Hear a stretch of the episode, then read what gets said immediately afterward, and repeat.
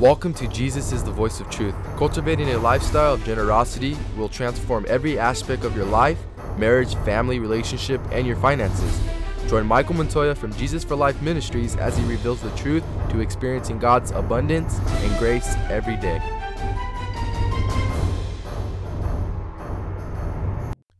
Welcome to Jesus is the Voice of Truth. My name is Michael Montoya. I'm a teacher and an evangelist. And today, the name of our title is You Shall Know Them by Their Fruits. So turn your Bibles to Matthew chapter 7, verses 15 to 29. Let's look at Matthew 7 15. Wherever the stern demands of true discipleship are taught, there are false teachers who advocate the wide gate and easy way. They water down the truth until there is not enough left to make soup for a sick grasshopper. These men who profess to be speaking for God come in sheep's clothing, giving the appearance of being true believers, but inwardly they are ravenous wolves, i.e., they are vicious unbelievers who prey on the immature and unstable and the gullible. Let's look at chapter 7, verses 16 to 18. They deal with the detection of false teachers. You will know them by their fruits. Their licentious lives and destructive teaching betray them. A tree or plant produces fruit according to its character. Thorn bushes cannot bear grapes. Thistles do not bear figs. A good tree bears good fruit, and a bad tree bears bad fruit. The principle is true in the natural world and in the spiritual world. The life and the teaching of those who claim to speak for God should be tested by the Word of God. If they do not speak according to this word, it is because there is no light in them. Isaiah chapter 8, verse 20. The destiny of the false teacher is to be thrown into the fire. The doom of false teachers and prophets is swift destruction. 2 Peter chapter 2 verses 1.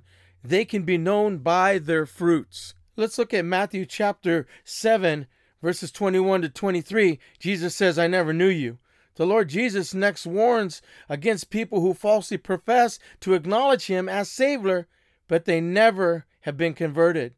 Not everyone who calls Jesus Lord, Lord shall enter the kingdom of heaven. Only those who do the will of God enter the kingdom. The first step is doing the will of God is to believe in the Lord Jesus. John chapter 6, 29.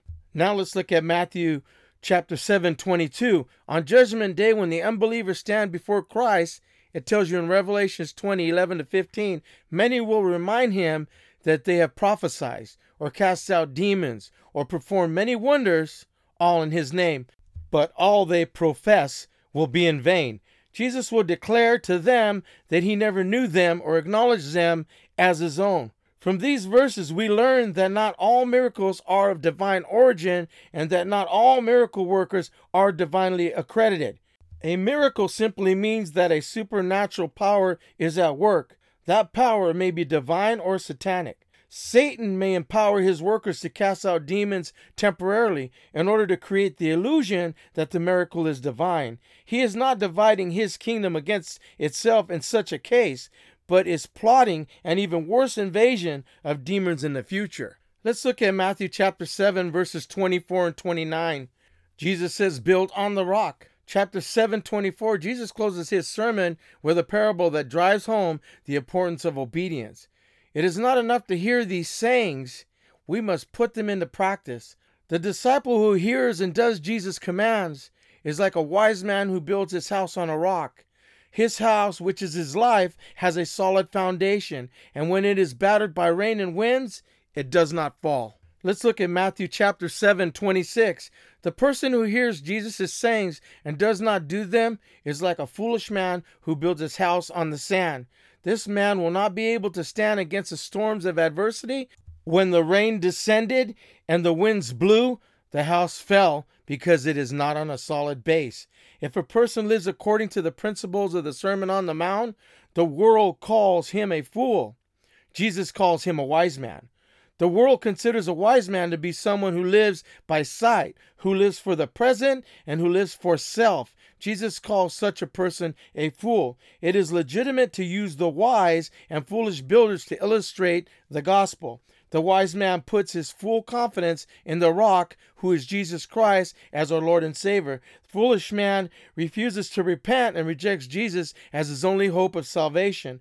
But the interpretation of the parable actually carries us beyond salvation to its practical outworking in the Christian life. Let's look at Matthew chapter 7, verse 28. As our Lord ended his message, the people were astonished. If we read the Sermon on the Mount and are not astonished at its revolutionary character, then we have failed to grasp its meaning.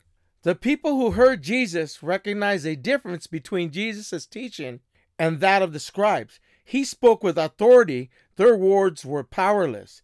He was a voice, and theirs was an echo. I'd like to finish by giving everyone a chance to know Jesus better. Make Jesus the Lord of your life. Prayer salvation is our first real conversation with God. The prayer salvation is the most important prayer you'll ever pray. When you're ready to become a Christian, you're ready to have our first real conversation with God. And these are the components. We acknowledge that Jesus Christ is God and that He came to the earth as a man in order to live the sinful life that we could not live. That He died in our place so that we would not have to pay the penalty we deserved. We confess our past life of sin, living for ourselves and not obeying God. We admit that we are ready to trust Jesus Christ as our Savior and our Lord. We ask Jesus to come into our heart, take up residence there, and begin living through us. It begins with faith in God. When we pray the prayer of salvation, we're letting God know we believe that His word is true. By the faith that He has given us, we choose to believe in Him.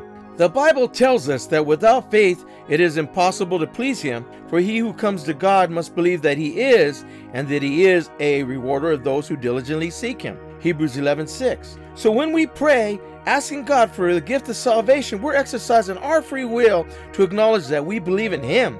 That demonstration of faith pleases God because we have freely chosen to know Him. We are confessing our sin. When we pray the prayer of salvation, we're admitting that we've sinned. As the Bible says of everyone, saved through Christ alone, for all have sinned and fell short of the glory of God. That's Romans 3:23. To sin is simply falling short of the mark as an arrow that does not quite hit the bullseye.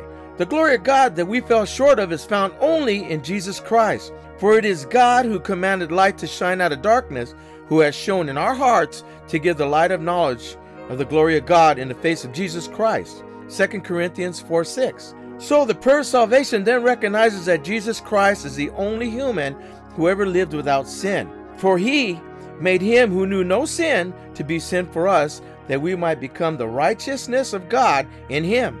2 Corinthians 5:21. What we are doing is we are professing faith in Christ as Savior and Lord.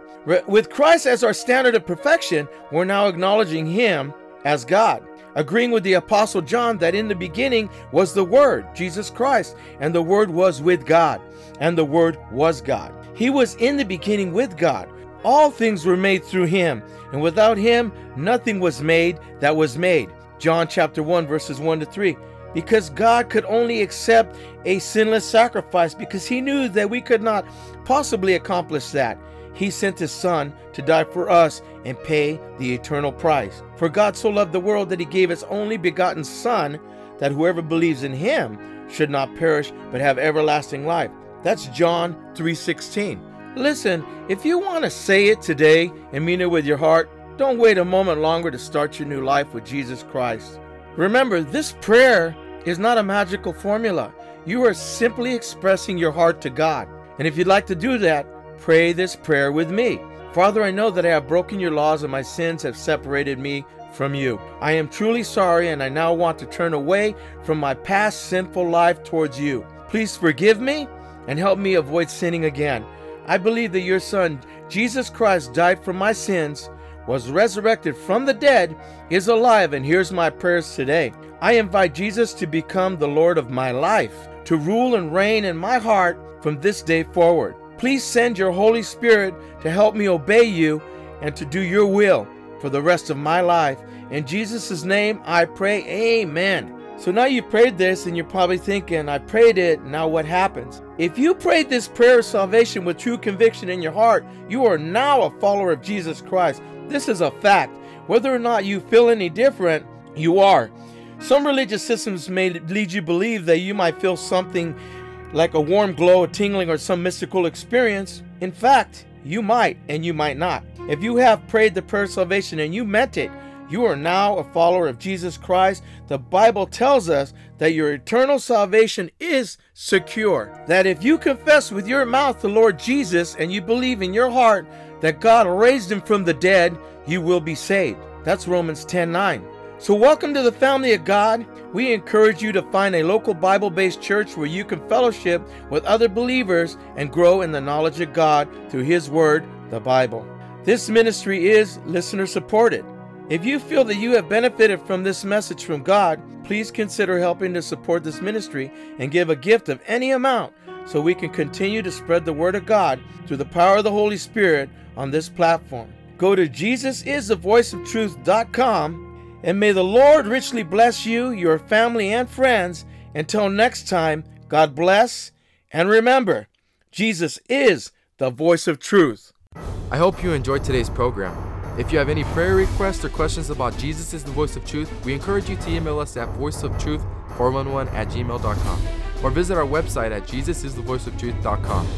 Thank you for joining us today, and we look forward to being with you next time. Have a blessed day.